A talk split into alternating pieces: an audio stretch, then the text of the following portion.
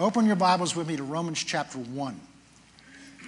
We've been talking for a number of months, weeks now, really several months now, about why we're here. What's our purpose? What's the purpose for my life? What's your purpose for your life? And why is the church here? And it's interesting because one of the devotions that I read every morning, uh, one of them talked about it was actually uh, Spurgeon's, one of Spurgeon's devotions, and he talked about the only reason the church is here is because God has a mission for it to reach the lost. It's the only reason the church is here because otherwise, because he's a loving God, he would have taken us all home to be with him. And he wrote that, I don't know how many, 75, 100 years ago. And that's what we've been talking about. And so we've begun to look at what is the purpose for this church? Why are we here? What is the purpose for our individual lives? And we, we decided to look where Jesus, what Jesus said at the very end of his public ministry when he pulled his disciples aside, right before he was to ascend into heaven, the very last things he gave them was his instructions for their purpose. And he commissioned them. We call it the Great Commission. And the only one we've looked at so far is Mark chapter 16 and where Jesus says, Go into all the world and preach the gospel to every creature. And we've seen that that means we're to go. That's a word of action. We, it's an action verb. Go. We're to do something. We're going to into, which means to be out, involved in, in intermixed with the world that's around us. Into all the world.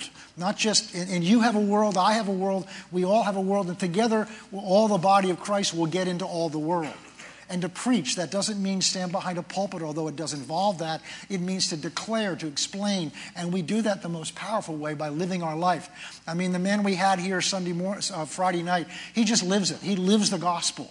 He lives it wherever he goes, whoever he talks to. He lives it. And I want us all to be come to that place. God wants us all to come to that place. We are what Paul talked, wrote to, to one of the to the churches. He says, You are living epistles, living letters. The Word of God has been, has been written in your hearts and it's in your lives and so to be read by all men. And that's what god's intention is for the body of christ is that we're epistles we're letters to the world to be read by them. Not just billboards. Billboards are nice and advertising on tv is nice but there's nothing more powerful than a living testimony. Meeting somebody who is a living example of how christ has changed their life taken them from darkness and brought them into light and so then we began to look at, well, well, what is, if we're to preach the gospel, what is it? We began to realize maybe, just maybe, we don't really fully understand it. Because we saw that if we, the gospel means good news, and in our normal everyday life, when we have run across good news, we have no problem sharing that with people. We want to share it with people. If you've had a good restaurant or a good movie or you've a good what play or whatever it is you've experienced that's good, we want to tell people about it because we want to share what, what, what we've experienced that's good with others for two reasons. Because we care about them, but also when they go in and they enjoy it, it kind of reaffirms our own judgment about it. But then why, if this is the greatest news ever, why do we have the most trouble sharing this? Maybe the goodness of this news hasn't really hit us. Or maybe it hit us some time ago, and in the busyness of life and in our walk with the Lord, we've kind of lost touch, kind of like the church at Ephesus that John wrote the letter to them in Revelation, where he said, You've done all these wonderful things, but you've left your first love. We've lost touch with the goodness of the good news, or maybe we've never known it. And then we went over to John, uh, Romans chapter 1, and we're going to read verse 16 and 17. For I'm not ashamed of the gospel of Christ, for it is the power of God to salvation to everyone who believes, to the Jew first and also to the Greek. What we've seen is that, first of all, Paul was not ashamed of it. But there's a reason why he was not ashamed of it.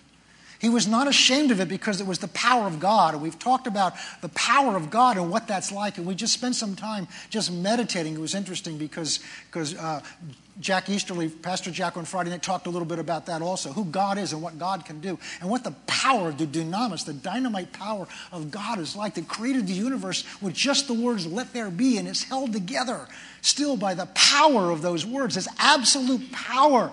And this word says, Paul says, that in the gospel, the power of God is released into our lives. And so the second question we asked ourselves is, where's that power?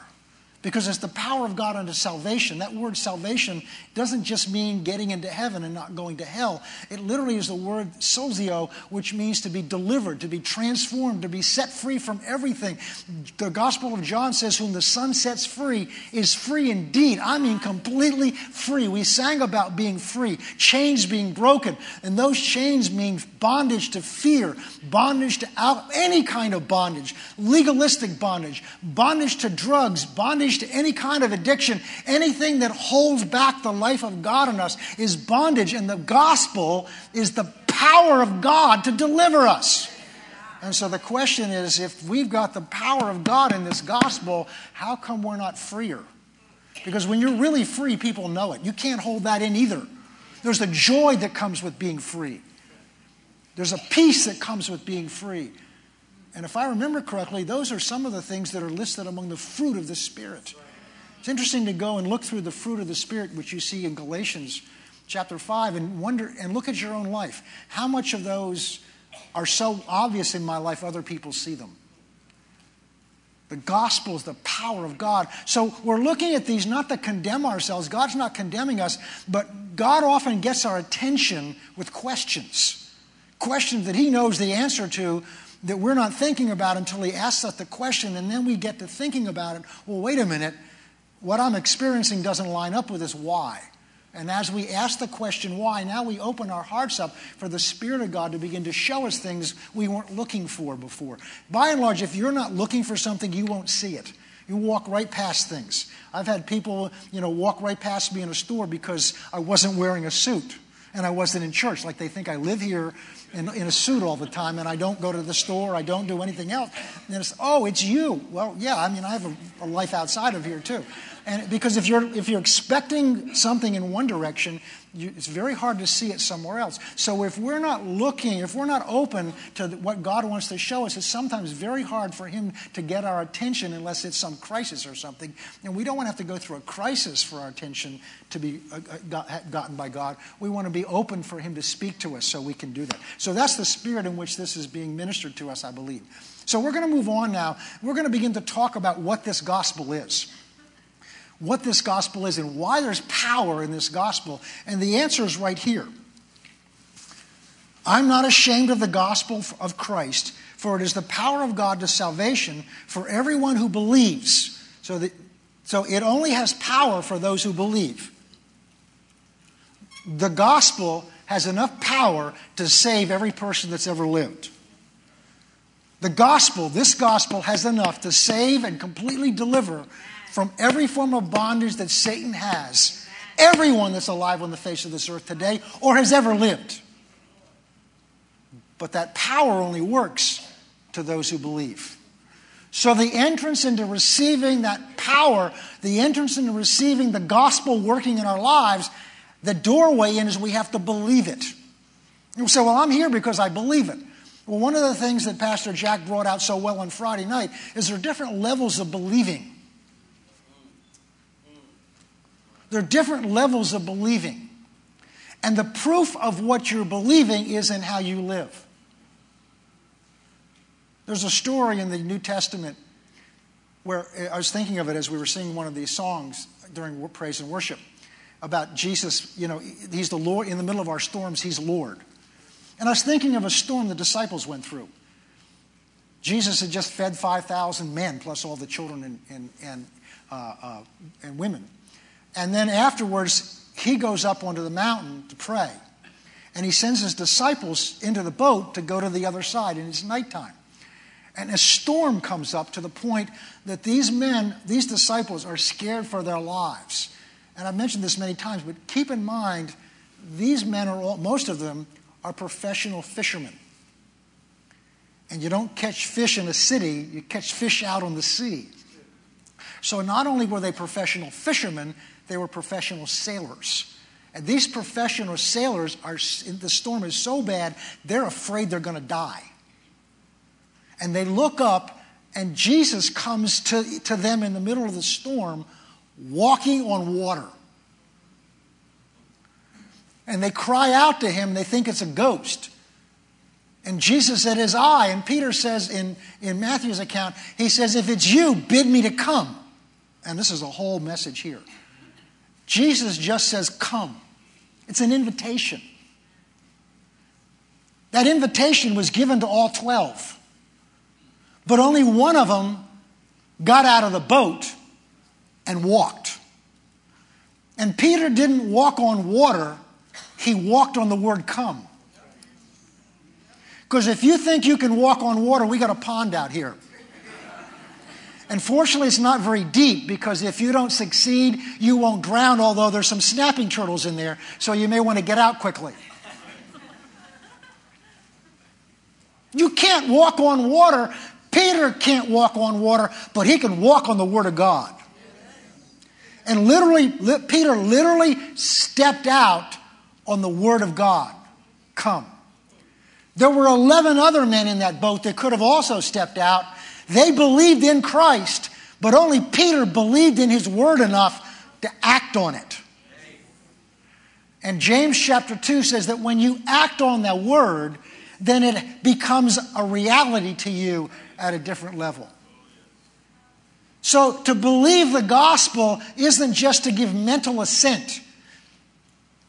So many people, I believe, and there's John Wesley wrote a very powerful sermon on this entitled Almost Saved. And he's basically saying that many people in the church that day, and I suspect it's true today, and I'm not talking about Faith Christian Center specifically, but generally Christians in church mentally agree with the gospel. They read it and they say, Yes, that makes sense. I believe that with my head. But Jesus said nothing about believing with our head. He talks about believing with our heart. And that's a different level of believing. Because when you believe with your heart, it changes you, it affects you. When you believe in your heart, you're going to begin to do things differently because it moves you in your heart. Your heart affects your will, and your will is what determines what you'll do or not do. I really didn't plan to get into all this, but believing is key. So the gospel has power in our life only to the extent that we believe. I quoted earlier John, I think it's in chapter 8, he says, you shall, know, you shall know the truth, and the truth shall set you free. So a lot of people think, quote, well, the truth shall set you free. No, it's only the truth you know that'll set you free. And it's not knowing in your head, it's knowing in your heart. So you have to believe it before it will set you free.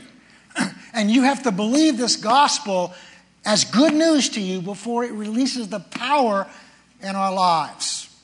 So we're going to go on a journey together that will, I believe, help us to see a greater depth in our heart and experience. See, many of us, we believe the gospel with our mind, but we haven't really experienced the depth and the power of this life changing gospel in our lives, which is why it isn't so good news to us. It's not bad news, but it's not life changing, earth shattering, world affecting good news. All right. So we're going to go down and look at this. Verse 17 begins to get answer. For. So he's going to tell us why it's the power of God to salvation. For in it, in the gospel, in the good news, the righteousness of God is revealed from faith to faith, as it is written, the just shall live by faith. So the gospel is power. The power of the gospel is in that it reveals something. The power of the gospel is in that it reveals something. And we're building a case here. I'm a lawyer by trade, so I'm going to lay out my case, or God's case. Let's talk about what revealed means, first of all. To reveal something means something that's been hidden. Thanks be to God's right. Something that's been hidden is now made known. When it's revealed to you is not when it came into existence. When it's revealed to you is when you saw that it existed, but it already existed. Example. We have on each entrance on the side a button called a walk in light. So that when it's dark in here, somebody walks in into those doors, you just hit that button. There's a preset back there on our lighting system, and a minimal amount of lighting comes on so you can walk in here and not run into something. Well, during all this construction, a lot of that's been shut off. So my tendency is because I've been walked through here so many times, I know what was there. So with the old setup where we had the old runner in the front, I would sometimes be tempted to walk through here without that light because I know what's in here. With this construction, I have never I've not done that because I don't know what I'm going to find in here. Now, here's the point. When I walk in here, if I walk in here, it's dark. And they've got a box or something out here or some construction equipment out here. When I walk in that door, it's dark. That construction equipment's here. I don't know it's here, but it's already here. When I hit the light, the lights come on. Now that construction equipment is revealed to me. But it was already here. So when the, listen carefully, when the lights come on, I can now see and, and appreciate and, and navigate with or around what already was here, but I can now understand that it's here when I couldn't know it was here before. That's what the word revealed means. So, what we're about to discover is something that's already exists. And when your eyes open, you say, Oh, now I see it, is not when it happened, it's when you saw it. And until you see it, it won't mean anything to you because you don't even know it's there. So the power of the gospel is that it reveals something to us. It turns the light on. That's why the apostle Paul prays for the church at Ephesus. And I pray this over my wife, my, uh, my over me. Every day I pray it over you also that God would open the eyes of our understanding so that we might see something that's already there, which is the hope of the gospel as well as the inheritance that we have together with all the saints and the exceeding greatness of the power that God displayed towards us when He raised Christ Jesus from the dead. By the way, that's what we're looking at on Wednesday nights. We're going through that prayer, what Paul prayed for the church at Ephesus, and therefore we can pray it for the church here at FCC and for our own lives. So Paul's asking God, open their eyes to see what you've done for them. And so that's our prayer this morning, is that God would open our eyes to see the power of the gospel that's already here, the potential. Whether you have a book sitting in your lap this morning or you have some electronic device sitting in your lap this morning, it doesn't matter. The power of God is resonant in that, in those words. But we won't receive something or believe something until it's revealed to us, until the light turns on. Say, well, how come God just doesn't do that? Because of a certain thing located between your left ear and your right ear, called your mind. Romans chapter 12, verse 2 says, We're transformed through the renewing of this mind. That word transformed is a Greek word, sunchomatizo, which literally means to take what's already on the inside and bring it to the outside. Excuse me, that's the word uh, morpheo. To take what's on the inside and to bring it to the outside. And Paul is telling us that that gospel, the power of that gospel, is already in us, but it can only come to the outside as our mind learns to think in line with this word. So we're going through an exercise together that really is the process of renewing our thinking, changing the way we think about what the Word says, and so that the Word of God can begin to reprogram this computer so that we'll allow certain things to come flow through it that will not flow through it until we program it. I have a pair of sunglasses that our, my oldest son gave me last year for Father's Day, and they're Polaroid lenses in them. And it's neat because if you don't know what a Polaroid lens is, the intention of a Polaroid lens is to, is to eliminate much of the glare on, on a bright sunny day. And the way it does it is light waves come at all different kinds of angles. But what the Polaroid lens does it is it filters out uh, light waves that go either it's either horizontal or vertical. I don't remember which one. It filters out one of those light waves so that only certain light waves get in. And it's interesting because if you have those pair, you can turn them like this and everything changes. Why? Because now more light waves get in. And our mind is like a lens that only lets certain things into us and certain things out of us depending on how open it is. And the re- process of renewing our mind is allowing the Word of God, which is anointed to do this, to open our eyes, open the mind of our eyes, of our mind, of our heart, that we might see things that God already has for us. So that's what's contained in this word reveal. So what is it to reveal? What is it, what is what is the gospel's power is in revealing something, and this is what we're going to look at.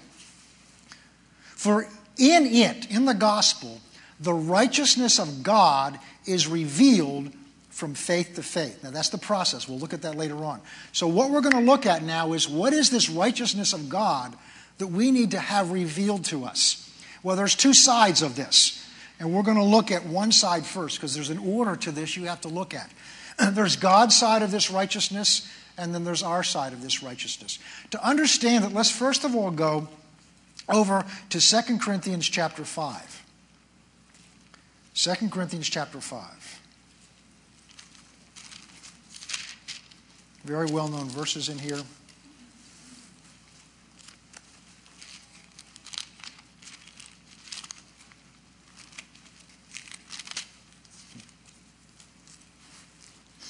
Let's start in verse uh, 17. Therefore, if any man is in Christ, he's a new creature.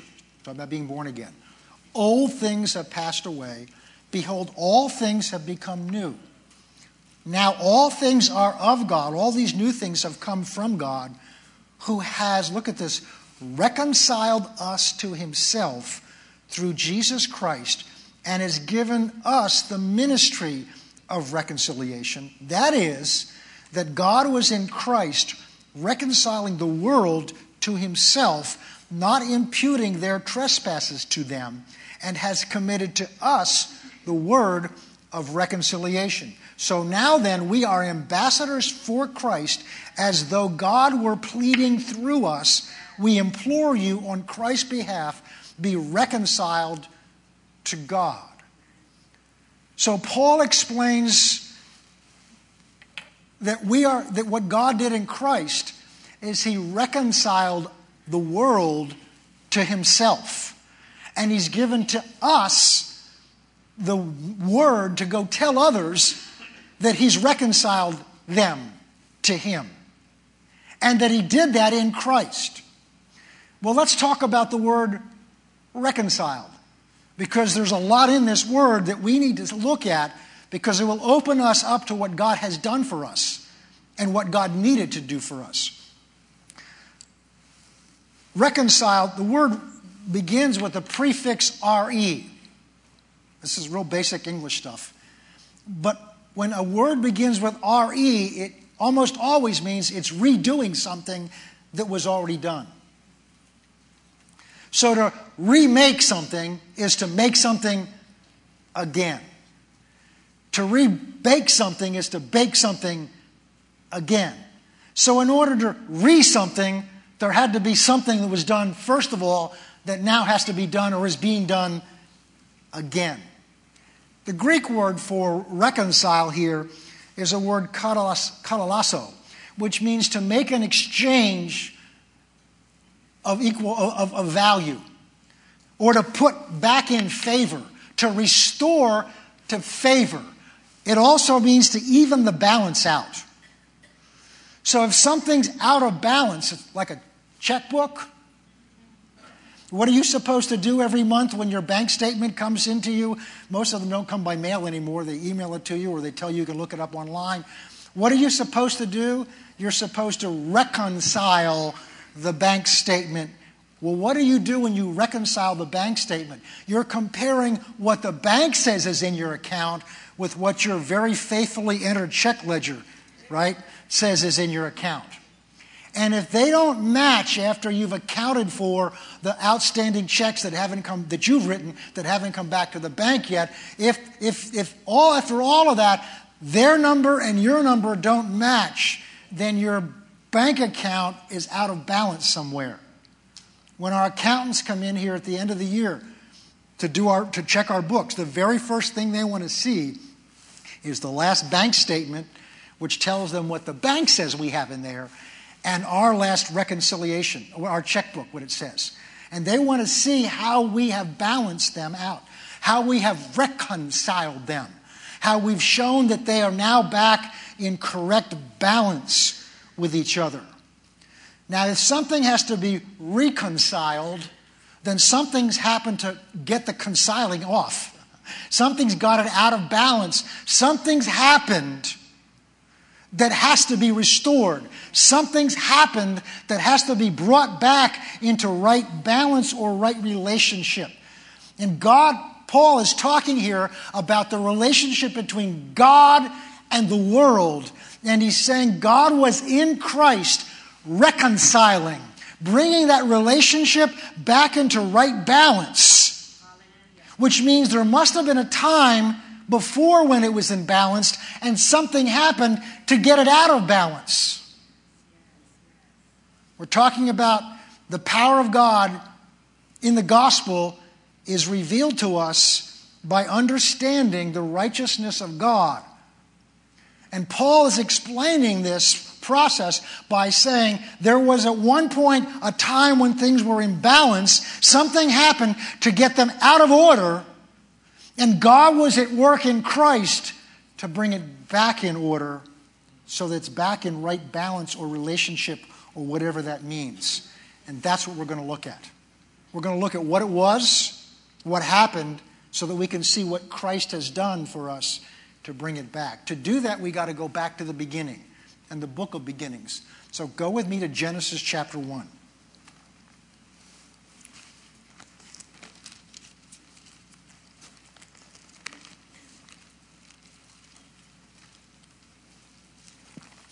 Hopefully, you can find that. I'm going to read a couple of scriptures very quickly because I want to get into the meat of what we're going to talk about today. Verse 26 Then God said, Let us make man in our image, according to our likeness, and let him have dominion over the fish of the sea, over the birds of the air, over the cattle, and over all the earth, and over every creeping thing that creeps on the earth. That's the only thing that God created. He created animals, He created stars, He created light, He created everything else, and it's the only creation He made in His image, in their image. And when it says our, it means Father, Son, and Holy Spirit. Now let's go over to chapter 2. Verse 7 And the Lord God formed man of the dust of the earth, that's his body, and breathed into his nostrils the breath of life, and man became a living being. God picked this pile of dirt up, called a man, and he must have gotten face to face with him somehow because he breathed right into his nostrils the breath of life. And man went, and in his lungs was the life of God. Not air, just air. He's talking about God breathed his life into that first man and then the woman who comes out of him. And he, man became a living being, God's own life. Perfect, not restricted. And then goes on and says in verse 8 the Lord God planted a garden eastward in Eden, and there he put the man who he had formed. Verse 15. And the Lord God took the man and placed him in the Garden of Eden to tend it and to keep it. The word Eden means place of delight place of overwhelming delight.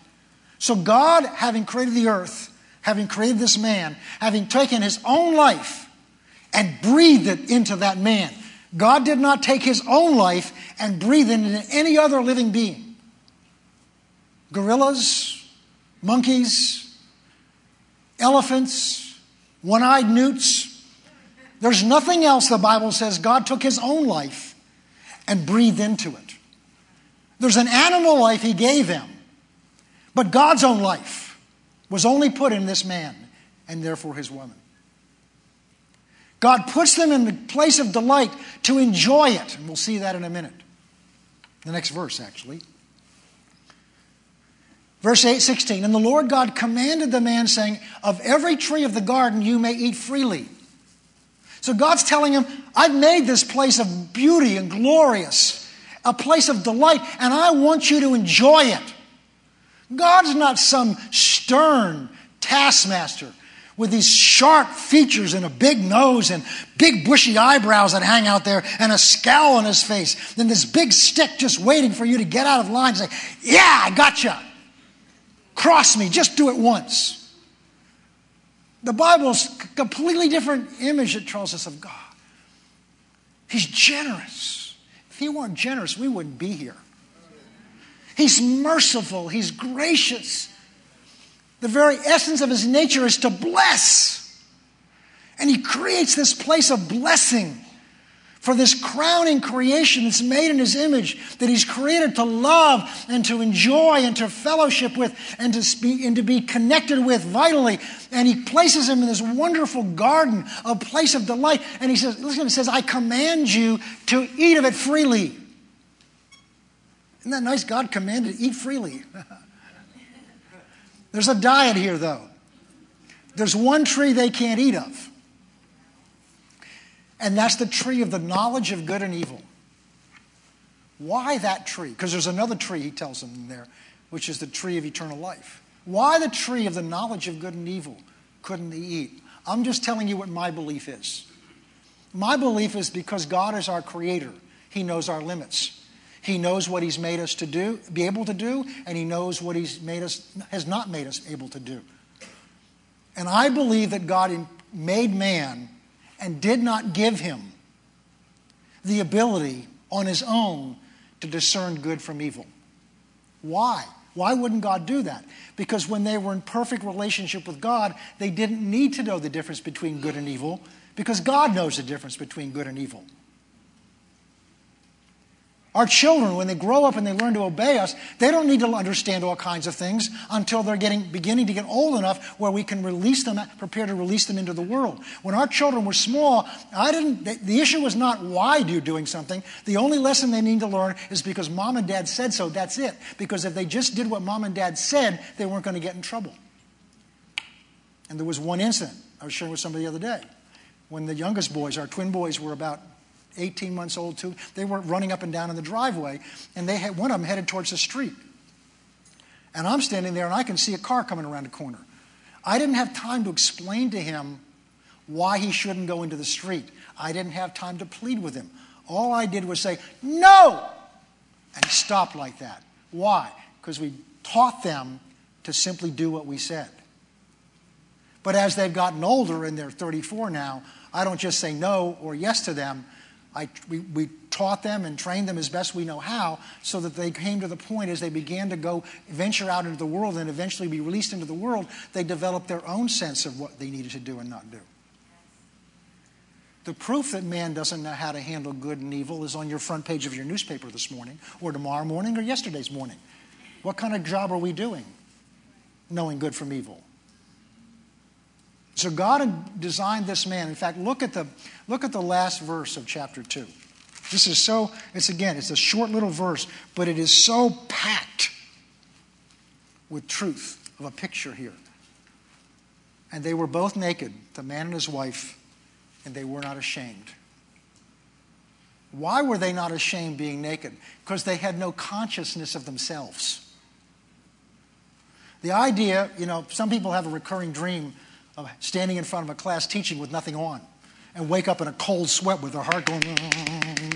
Why? The idea of standing in front of people without clothes on immediately produces a fear, a shame. Why? Because we're so self. Listen carefully. This is important what we're going to learn. We're so self. We're so self conscious. Conscious is what your mind's thinking of, what you're aware of most of the time. They were not self conscious at all to the point that they didn't even know they didn't have clothes on. They weren't covered. They didn't need anything. There was nothing, no need to cover because they were perfectly in God's presence. They were so conscious of God. This is, this is the key. They were so conscious of God, they had no real awareness of themselves. They were lost in who He is. His beauty, His majesty, His glory, His love was so enveloping, so awesome. They were lost in who He is. Just God's life is so awesome. Moses twice was in his presence for 40 days and didn't eat food and didn't even drink water. And you cannot go 40 days without drinking water. But if you're standing in the presence of the source of life himself, it doesn't matter what you have or don't have because that life emanating from God sustained Moses for 40 days and 40 nights. So much so when he came down off that mountain, the glory of God had saturated his clothing and his skin, and people couldn't stand in his presence because that glory, like, like radioactivity, had gotten in his skin But of course, it began to fade because it didn't come out of him. It was just absorbed in it ran. When you get away from the source, it begins to fade and dissipate. They were so lost in who God is and His wonder and His love. And in that, they were completely sustained. In that, they were completely well fed. Every need was taken care of. They weren't anxious about what they had to eat. They weren't even aware of anything other than God is so wonderful. It's called worship in God's presence, tangible presence. They didn't need to do it by faith because they could see Him. And wouldn't it be wonderful if it just ended there and we were born into that? But there'd only be two chapters in the Bible and we wouldn't even need them because we'd be walking around in the full presence of God. But chapter 3, see, this is where it was originally in balance. The relationship between God and man was in perfect harmony, just the way, listen carefully, just the way God intended it, just the way God designed it. If you get a car and they take, you take it back in for servicing, now what they do is they plug it into a computer and the computer has stored in there all the manufacturer's specifications. And the computer measures what's going on in your engine with what the specifications programmed in there say it should be. And if it doesn't line up, there's a report that comes out. Is that right, Pedro? There's a report that comes out that says these things aren't working right. So you need to make an adjustment to get it back in line with the manufacturer's specifications. Listen carefully. The manufacturer, the one that manufactured you and me, mankind, designed us with specifications. And the primary specification God designed us to run on was Him. The fuel, the life that we were intended to run on is fellowship, communion with God one on one. Chapter 3 is the story of Satan coming in to knock it off balance. But in order to understand that, we've got to go back a little bit. We'll come back here, but we've got to go over to Ezekiel to get a little bit of background here. Over to Ezekiel chapter 30, uh, 28.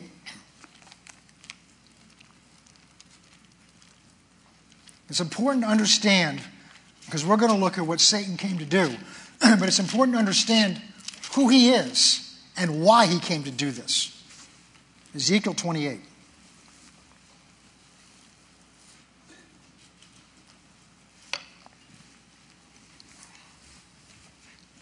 We're going to pick up in verse 11. Now, this starts out by saying, Moreover, the word of the Lord came to me, saying, Son of man, take up a lamentation, that's a cry, for the king of Tyre, and say to him, Thus says the Lord God. But we're going to see very often in, in prophecy, there are different levels.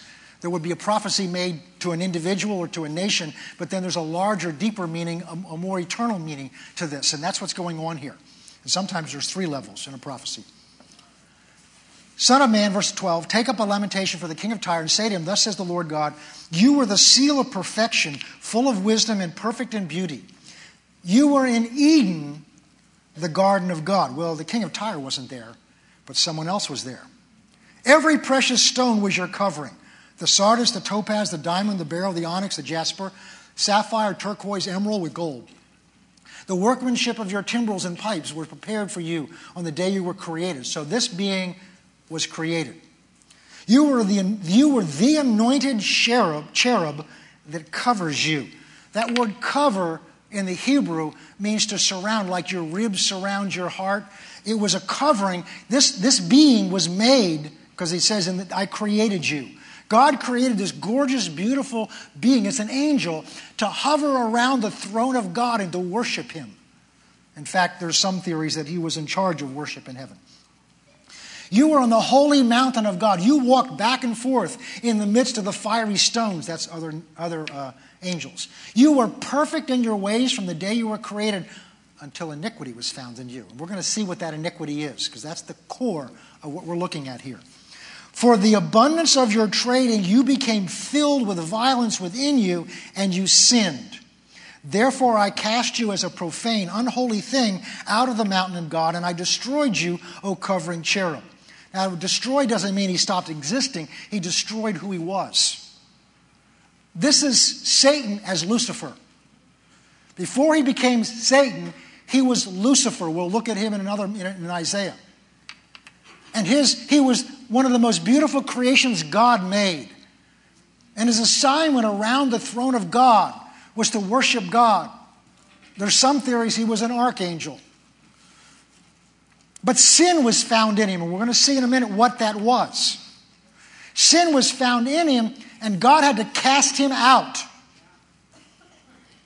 We're not going to take time to look at it, but he was so powerful, he took a third of the angels with him in this rebellion. He conned a third of the angels who saw God and who he was. See, seeing isn't always believing. They saw God in his majesty, they saw God in his glory. They knew who God was, and yet they were able to be deceived, a third of them. And he says, I had to kick you out of the holy mountain. Well, where he kicked him was here to earth. And hell was not hell was created as a holding place for Lucifer, who now becomes Satan, and one third of those demons, say uh, angels, who now become demons. But the root of him is he was glorious, a glorious creation. Now let's go over to Isaiah chapter 14. We'll see a little different side of this.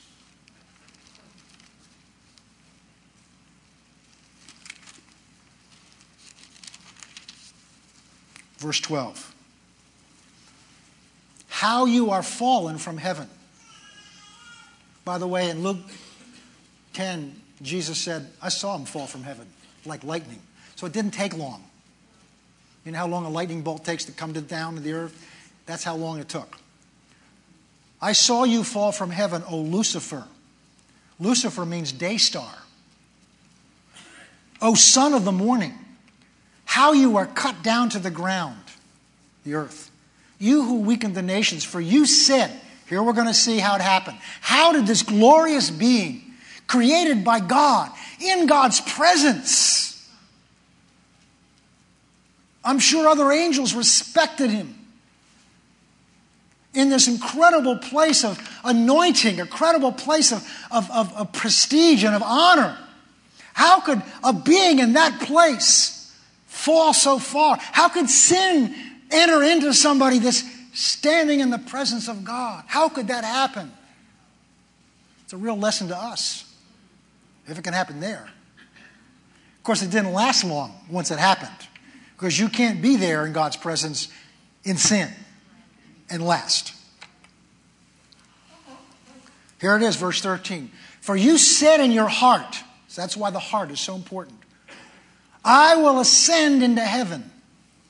I will exalt my throne above the stars of God. That's the other angels. I will sit on the mount of the congregation. Now, the New Testament tells us there are only two sitting there in heaven there's God the Father, and now the Son, who's been raised up, who's seated at the right hand of the Father until his enemies are made his footstool.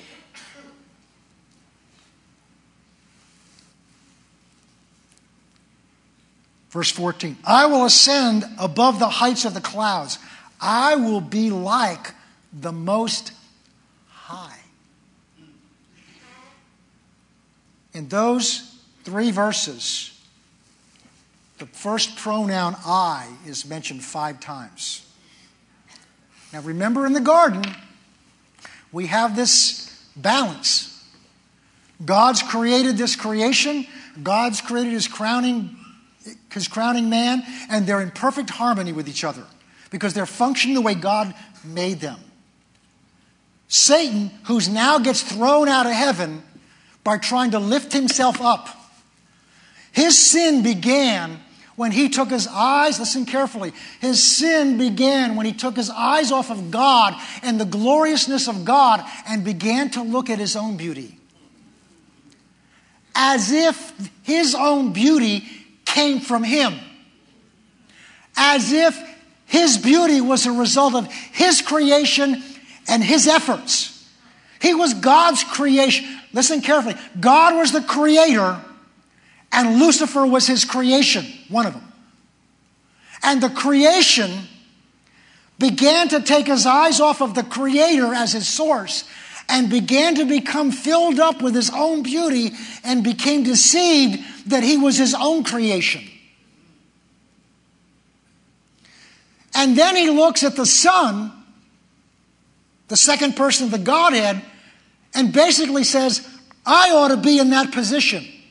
Some people teach his ambition was to replace God. I don't believe that. He didn't say, I want to take God's place. He said, I want to be like the Most High God.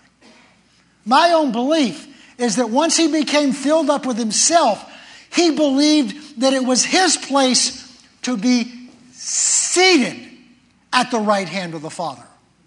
Therefore, the one that was in his way, the one that was taking the place he believed he was entitled to was the Son of God, the Word of God. I want you to see this is what happens. And now, once he takes that stand and he begins to act, there's a rebellion in heaven, and God throws them out down to this earth. And now Lucifer becomes Satan. God's created, and some, there's some theory, if you read Genesis 1, that he recreated the earth. It was formless and it was void and without form, it says. It doesn't say it didn't exist in Genesis chapter 2. But we're not going to get into that. Anyway, God creates this beautiful creation and he creates his crowning creation, man. Creates him in perfect balance and relationship with him. The man knows exactly God's everything. And because of that, I have everything because I'm in union with God. And Satan comes in, and his only goal is to take this perfect relationship and balance and throw it off. Chapter 3 of Genesis. We'll see how he did it. Because we're talking about that the gospel involves a revelation that we've been reconciled to God through Christ. Well, if we've been reconciled, we've got to understand how we got out of balance and what that out of balance or out of relationship is so that we can appreciate what we've been brought back into. So now we're going to pick up after this creation. now the serpent was more cunning than any of the beasts of the field which the Lord God had made. Notice he was cunning, he's deceitful. So you've got to understand that Satan's major weapon is deceit. The very essence of deceit is what it looks like he's after is not what he's after. I've used the example before of a pickpocket. A pickpocket doesn't come up and say, Excuse me, would you please hold your coat up? Because what I'd really like to do is take your wallet back here. Would you please just hold it still a minute uh, just so I can take your wallet? Because obviously, if you knew that's what he was after, you would stay away from him. But what they do is they come and they distract you. We were on vacation a while ago, and, uh, where we were, there was an illusionist. It was a show it was an illusionist. And, and, and an illusionist is somebody that makes you look one way while they're doing something else. It's deceit. So, what Satan looks like he's after is never what he's after. What a con artist tells you he wants is never what he wants. So when you recognize you're with somebody that's conning you, there's deceit involved, you've got to stop and stop looking at what they're saying, stop paying attention because we're trying to get your attention diverted, and ask yourself, what do they really want? So I get out in a crowd, I'm always my hand back here, I'm aware of my wallet. Because if I bump into somebody, I want to make sure I know what my the wallet. I don't care if I bump my shoulder. I want to know where my wallet is. And as Christians, we need to know where our wallet is. We need to know what's really Satan's after. And this is it. This is the root of sin. What he did in the mountain of God, he's now going to try to do down here where he's been cast. So let's look at how he did that. He was more subtle. Verse 2. Oh, and he says at the end of verse 1 Has God indeed said, You shall not eat of every tree of the garden. And here's the beginning of Satan's work always. He asks questions. But his questions are always designed to get you to question what God said. Did God really say that? Did I really hear that? Is that really what God means here? Because what he's trying, He, he has to separate them from their trusting God. He has to separate them from this relationship with God of perfect trust, perfect confidence, perfect love, perfect blessing. He's got to get them separated from Him, and the only way He can do that is the same way He did it to take their eyes off of God. Because as long as they're looking at God and who God is and have no awareness of themselves, they're walking in perfect relationship, perfect blessing, perfect communion, perfect peace, perfect joy, perfect everything that God has and what He is. And so Satan wants to get their eyes off of God and on themselves. And he starts with a question Did God really say that? Did God really say that? Because what they're standing on is what God said. That's what they're trusting. They trust God. They trust His word. They take Him at His word. Has God, did God really say that? And here's her mistake. She answered him. Now, I was for 23 years a lawyer, and I didn't do a lot of court work. But one of the principles I learned, we have some lawyers in here that can confirm it, is that when you're in a trial, not everybody has a right to come up and talk to the judge. In fact, you can't even approach the bench without his permission. You have to be acknowledged before you can come and say something to the judge, even if you're a lawyer in the case. You can't just say, George, you know, Your Honor, I want to show you this. It's like, may I approach the bench, Your Honor? And then he gives you permission. Satan had no right in the garden. Then why did God let him do that? Because God gave that authority to man. You shall tend the garden. And the real question is where's Adam in all this conversation? Well. Amen. that's a real question and that's a real answer.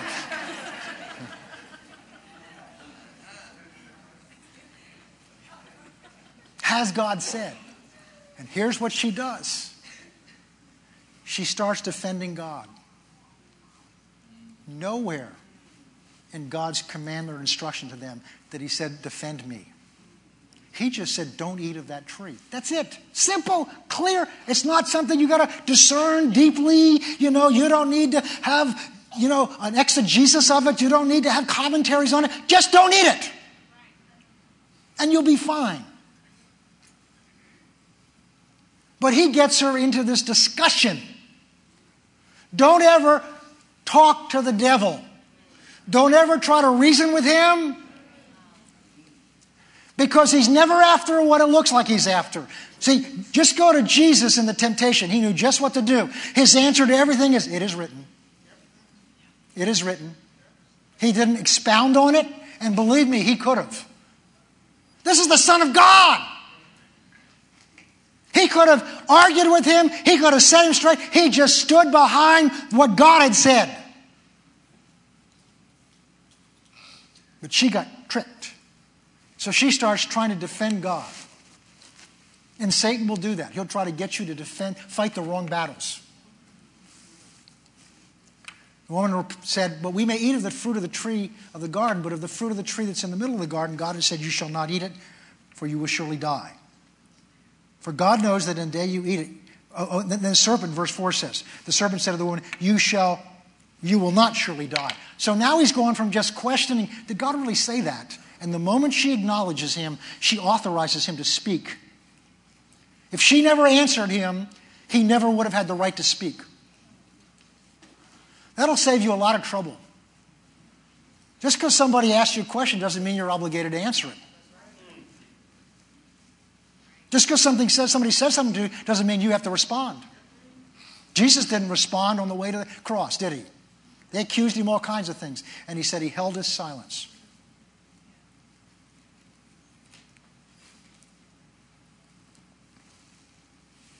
But she answered him. And now he goes from just questioning it to outright refuting it. God's lied to you, is what he's telling him. And see what he's trying to do?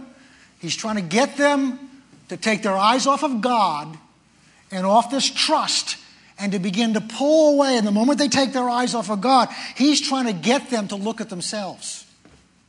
God's trying to keep something from you.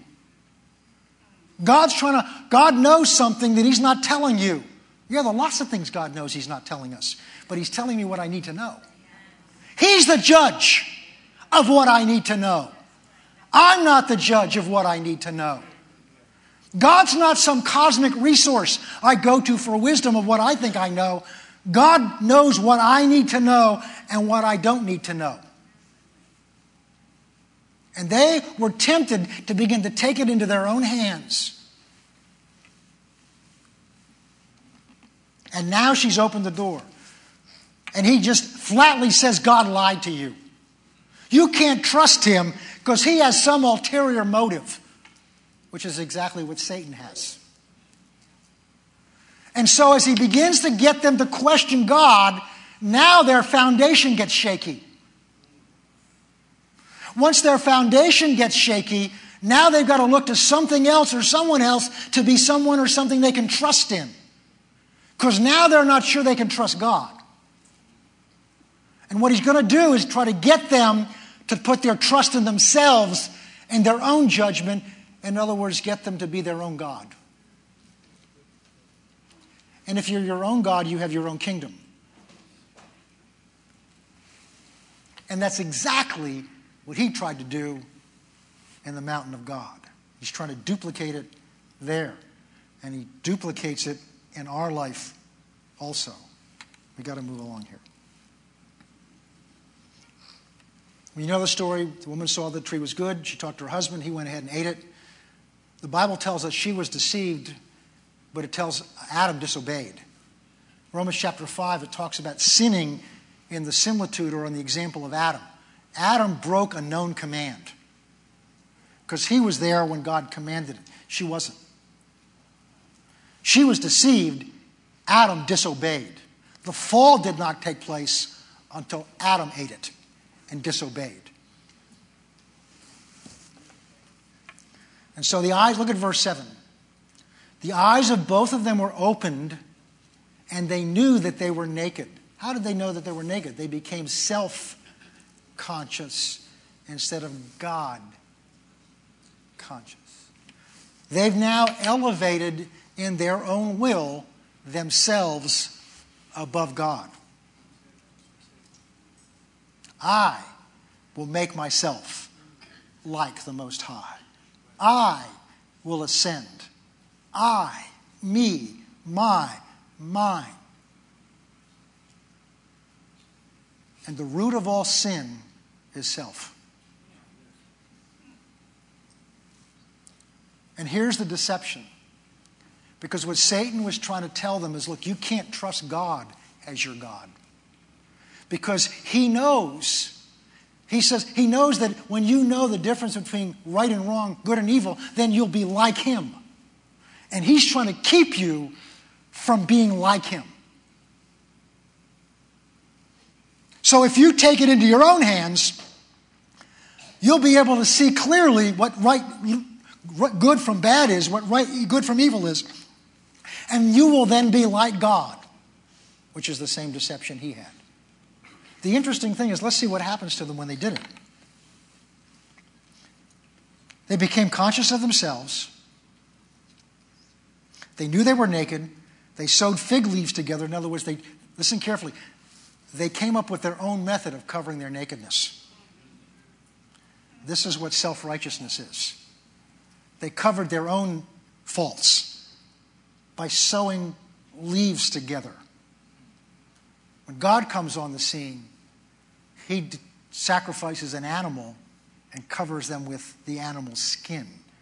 So an animal had to die and blood had to be shed. Because without the shedding of blood, there's no remission of sin. So man's way of covering his sin doesn't do it. It's just leaves. Oh, we got to end this. Verse 8 They heard the sound of the Lord God walking in the garden in the cool of the day, and Adam and his wife hid themselves. Look at that. They hid themselves. They hid themselves. They hid themselves. They hid themselves from the presence of God.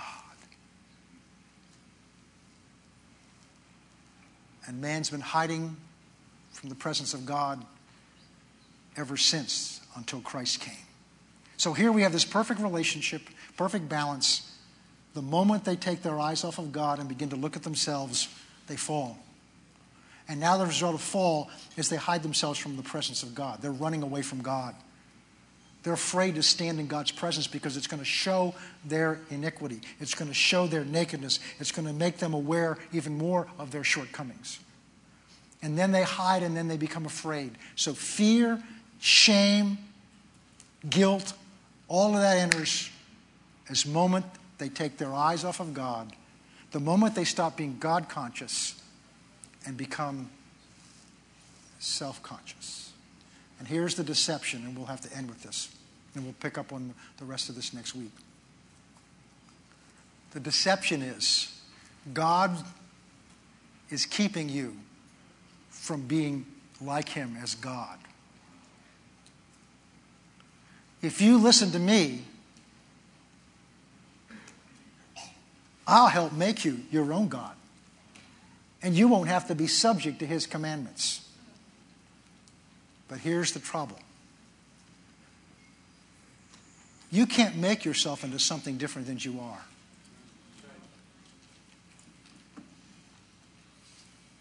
I've got a GM car. I can't make that into a Ferrari. I can't make it into an airplane. I can change the color, we can change the decals on it, we can change the outside, but I can't change what it is. God made man to be in relationship with him that was dependent upon him, that was in perfect union with him, that fed off of him. Man, through Satan's deception, unplugged from God in order to plug into himself. And here's the point man was never designed to be God at all. And whether you're with God or on your own, you can't possibly be a God because you weren't made that way. That means if you're not subject to God as your God, you have to be under somebody else's lordship. Jesus said it this way to the Pharisees You're of your father, the devil. So there's only two fathers, spiritual fathers out there. And what Satan wanted to do was to deceive them into leaving God's family, leaving their submission to God, their relationship with God, and coming under his dominion without telling them that's what they were doing. He didn't tell them, look, you're going to separate from God you're now going to be under my domain, my dominion, my authority. You can't possibly be God, your own. You're either His or uh, He's either your God or I'm your God. You got to choose, and you, by listening to me, you've chosen me, and you don't know it. And that's what's going to happen to people that are not in Christ the moment they believe their last breath. Demons are going to come and drag their soul screaming down into hell. God never intended hell for man to dwell in there. God only intended hell for his demons to be held until the final days. But he's a deceiver. All those Christians, they don't have fun. They go to church too long on Sundays. You know, they're doing all this. You know, they're, and they're deceived now. They're, they're, you know, they're phobes. They're, they're, you know, they, they're calling us all kinds of, they're extremists, you know, they're fundamentalists, they're all these things so that they can dismiss us and don't have to pay attention to us. And they're basically saying, you know, they don't, they're, they're, they're, they're you're, you're the foolish ones. They don't know how to really enjoy life. They don't know what life's all about. And that's a deception. I'm my own God. I have the rights over my own body, whether that's a living fetus in there or not. I have my rights. I have my rights. A number of years ago, Frank Sinatra sang what I believe is the theme song in hell. I did it my way.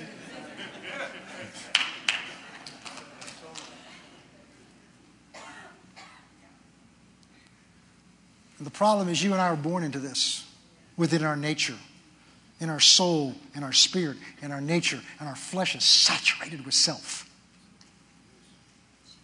And Christ came to reconcile the world to God. and bring it back in that relationship that was in the garden. And we'll pick up here next week and continue this foundation. Amen. Yeah, give God a hand clap. Praise the Lord.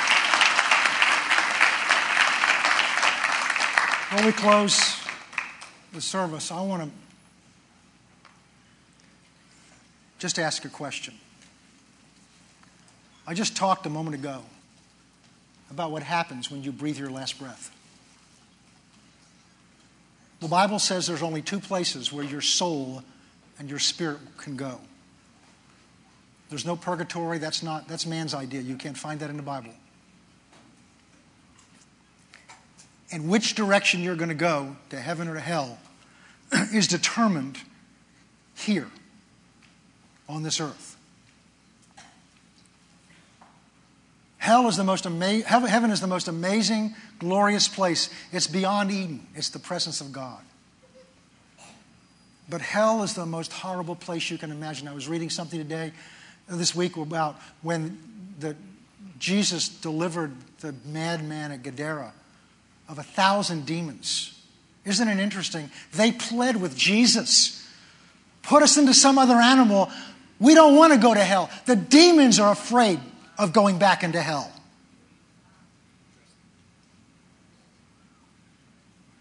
Psalm 22, prophetically talking about Jesus' time when he went to hell for us, talks about the bulls of Bashan clamoring it for your body. Demons eat your body, but it doesn't go away.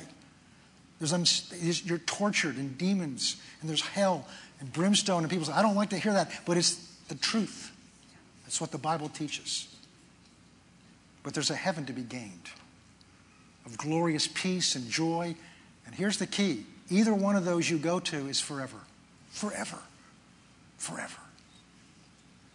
If you're 30, 40, 50, 60, 70, 80 years old at this point, look back on your life, it's nothing compared to forever. And you get to choose which one of those two places you're going.